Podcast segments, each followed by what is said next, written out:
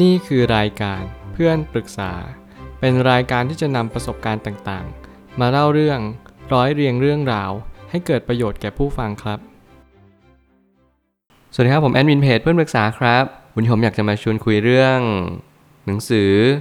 HBR 10 Must Read 2022 The Definitive Management Ideas of the Year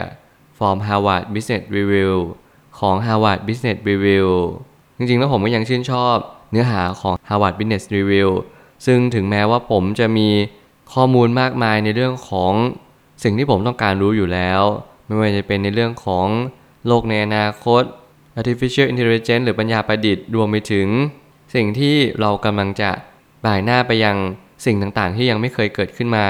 ไม่ว่าจะเป็นการจัดการรูปแบบการบริหารรวมไปถึงผู้คนที่เขาพยายามสงสัยใครรู้ตลอดเวลา แน่นอนว่าชีวิตในสิ่งที่ผมพยายามที่จะเรียนรู้ต่อไปนั่นก็คือ สิ่งที่เราต้องปิดแก็บระหว่างความรู้กับประสบการณ์ แน่นอนหลาย ๆ ครั้งเนี่ยหนังสือที่เราควรอ่านที่สุด อาจจะไม่ใช่หนังสือที่อยู่ตามท้องตลาด ผมพยายามเสาะแสวงหาหนังสือเก่า ๆ ผมพยายามเสาะแสวงหาผู้เขียนที่ได้รับความนิยมอย่างสูง เพื่อที่จะเสาะแสวงหาความจริงว่าทำไมมีแค่ผู้คนแค่หยิบมือเดียว ที่เขามีความเก่งกาจสามารถมากกว่าผู้คนทั่วไป เขามีอะไรในนั้น เขามีความรู้เขามีประสบการณ์รวมไปถึงทำไมเขาถึงตกผลึกกับเรื่องเรื่องนั้น ได้อย่างแท้จริง นี่เป็นเหตุผลว่าหนังสือของ Harvard Business Review หลายๆเล่มเนี่ยก็มาจากการกลั่นกรองอย่างดีแล้วเมื่อไหร่ก็ตามที่เราอ่านในเรื่องราวเรื่องหนึ่ง ได้อย่างละเอียดถี่ถ้วน มันก็สามารถที่จะสะท้อนกับมายังชีวิตของเราทุกๆ คนได้ว่า เรานั้นต้องการอะไรในชีวิตที่สุด แล้วหนังสือนี้มีคำตอบให้เราหรือเปล่า ผมไม่ตั้งคำถามขึ้นมาว่า ปีที่ผ่านมาได้รับรู้ ในเรื่องของการเปลี่ยนแปลงเชิงโครงสร้าง มากกว่าการเปลี่ยนแปลงเชิงวัฒนธรรมองค์กร ถ้าเกิดสมมุติว่าเราตั้งคำถามว่าปัญหาเชิงโครงสร้างในองค์กรคืออะไร เราก็ต้องรู้ว่าโครงสร้างที่แท้จริงขององค์กรนี้ไม่มีอยู่จริง แต่สิ่งที่เราสามารถเรียนรู้ในจากวัฒนธรรมเนี่ยสามารถที่จะจับต้องได้มากกว่า เหมือนกับว่าบางครั้งเนี่ยสิ่งที่เป็นระบบมันคือการที่ถูกสร้างขึ้นมา แต่สิ่งที่เป็นวัฒนธรรมมันไม่ถูกสร้างขึ้นมาเลย ถึงแม้เราพยายามจะสร้างมาสักเพียงใด แต่ทุกคนมีนิสัยทุกคนมีพื้นเพและในเรื่องของจิตใจเนี่ยผมก็เลยกล้าพูดว่า เราไม่สามารถที่จะเปลี่ยนผู้คนได้อย่างแท้จริง เราเลือกโครงสร้างเพื่อจะมาสอดรับกับวัฒนธรรมที่มันเป็นอยู่ในณปัจจุบันนี้ เท่านั้นเองนี่คือสิ่งที่ผมเชื่อว่าหลาย ๆ องค์กรหลาย ๆ คน และหลาย ๆ วัฒนธรรมเนี่ยมองเห็นเดียวกันว่า เรามีรูปแบบเรามีนอม หรือว่าขนบธรรมเนียมในสิ่งที่ เราทำอยู่ทุกวันนี้ไม่ใช่เป็นเพียงแค่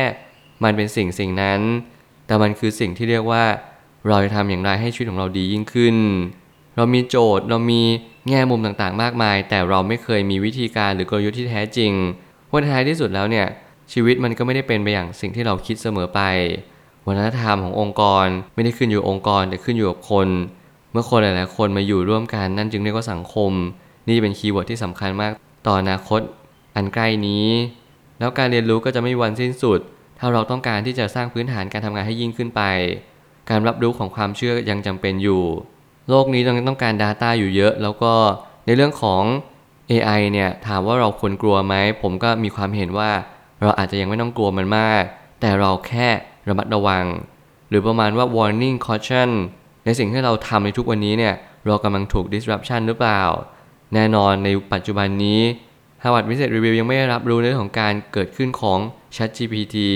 แน่นอนว่า ChatGPT เนี่ยเป็น AI ที่ชาญฉลาดมากๆ แล้วมันก็เกิดขึ้นอยู่ในองค์กร องค์กรหนึ่งที่เรียกว่า Microsoft ถ้าเราตามข่าวอีกสักนิดหนึ่งเราก็จะรับรู้ว่า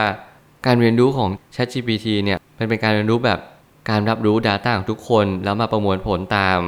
แน่นอนเมื่อไหร่ก็ตามที่เรามีข้อมูลมากมาย เราจะสามารถตอบคำถามได้อย่างมากมาย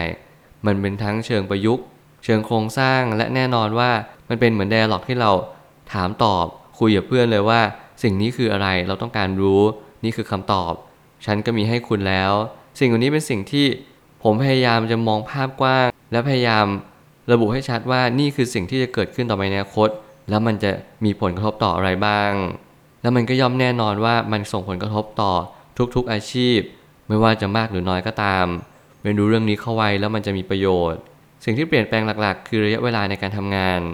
และการย้ายงานในสิ่งที่เราไม่คุ้นเคย รวมไปถึงความกังวลในสิ่งที่ไม่แน่นอน เมื่อความไม่แน่นอนเกิดขึ้นนี่คือสิ่งที่เราต้อง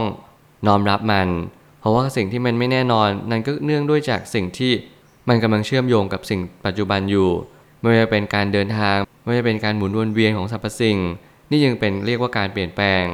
เราไม่สามารถที่จะทำสิ่งหนึ่งได้ โดยไม่มีการเปลี่ยนแปลงเข้ามาแทรก เพียงแต่ว่าการเปลี่ยนแปลงต่างๆ ในเรื่องของระยะเวลาเนี่ยมีผลสำคัญต่อศักยภาพของการทำงานอย่างสูงเลย นั่นหมายความว่าคนที่มีระยะเวลาในการทำงานที่น้อยลง เขาสามารถที่จะเพิ่ม quality of time เนี่ยได้สูงขึ้น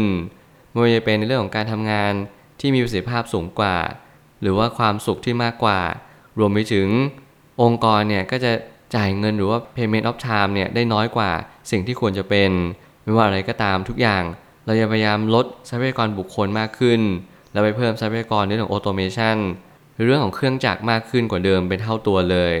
นี่เป็นการเปลี่ยนแปลงทั้งความคิดขององค์กร และวัฒนธรรมขององค์กร ที่หลีกเลี่ยงไม่ได้เลยในอนาคตอันใกล้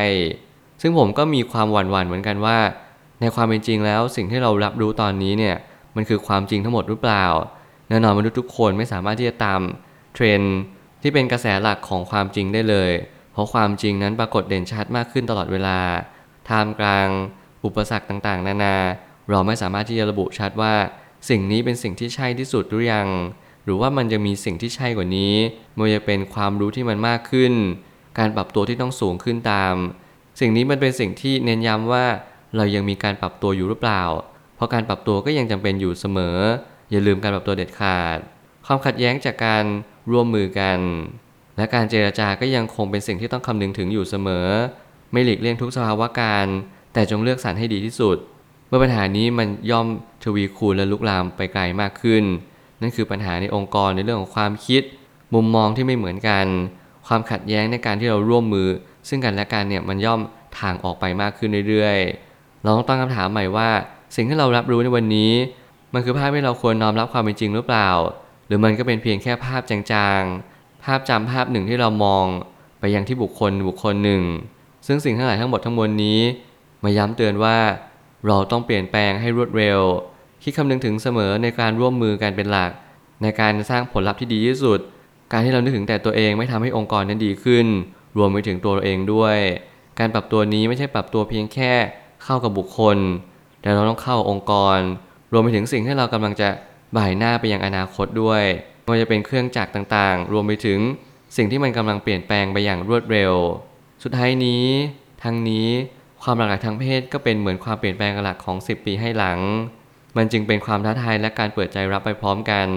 ถ้าลองสังเกตดูว่าจริง ๆ แล้วการเปลี่ยนแปลงเรื่องของโครงสร้างทางเพศเนี่ยค่อนข้างสูงมากๆไม่ว่าจะมีเพศทางเรื่องที่เกิดใหม่เยอะขึ้น การแสดงตัวหรือว่าการให้การยอมรับเนี่ยก็ย่อมมากขึ้นตาม ไม่ว่าเป็นเรื่องของชนชั้นเรื่องของเพศทางเลือกหรือว่าเชื้อชาติต่างๆ ที่เรากำลังจะเปิดรับเพื่อให้เขามีที่ยืน แต่แน่นอนว่าโลกใบนี้ไม่ได้มีพื้นที่เพียงพอให้กับทุกๆ คน เราจึงต้องเรียนรู้ในเรื่องของการปรับตัว สิ่งนี้ก็จึงเป็นสิ่งที่ผมพยายามเน้นย้ำว่าไม่ว่าเพศใด เพศหญิงเพศชายหรือว่าเพศอื่นๆ ที่เป็นเพศทางเลือกเนี่ยเขาก็ควรที่จะต้องปรับตัวทุกๆ คนเพราะนี่จะไม่จำแนกชนชั้นไม่จำแนกว่าเราเป็นเพศอะไรสีผิวอะไร เมื่อไหร่ก็ตามที่โลกมันเปลี่ยนแปลงไป สิ่งที่เราเรียนรู้ในทุกวันนี้เป็นสิ่งที่สำคัญที่สุด มีสติอยู่กับปัจจุบัน รับรู้ภาพภาพเดียวกันว่า โลกกำลังเปลี่ยนแปลงรวดเร็ว และการเปลี่ยนแปลงนี้มันเปลี่ยนแปลงกันทุกๆ คน ไม่มีใครที่จะต้องพยายามทำให้มันไม่เปลี่ยนแปลงเลย คาดหวังแค่เพียง เรารับรู้ถึงความเป็นจริงให้มากที่สุด การขอร้องอ้อนวอนวิงวอนไม่ได้ช่วยให้ทุกสิ่งทุกอย่างดียิ่งขึ้น รับรู้ภาพตามความเป็นจริง ศึกษาความรู้ให้มากที่สุดยิ่งเรามีหุ่นยนต์ที่เก่งมากเท่าไหร่เราก็ย่อมต้องพัฒนาตัวเองให้มากขึ้นเป็นเท่าตัว ผมเชื่อทุกปัญหาย่อมมีทางออกเสมอ ขอบคุณครับ รวมถึงคุณสามารถแชร์ประสบการณ์ ผ่านทาง Facebook Twitter และ YouTube และอย่าลืมติด Hashtag เพื่อนปรึกษาหรือ f r ร e n d t a l k a ด้วยนะครับ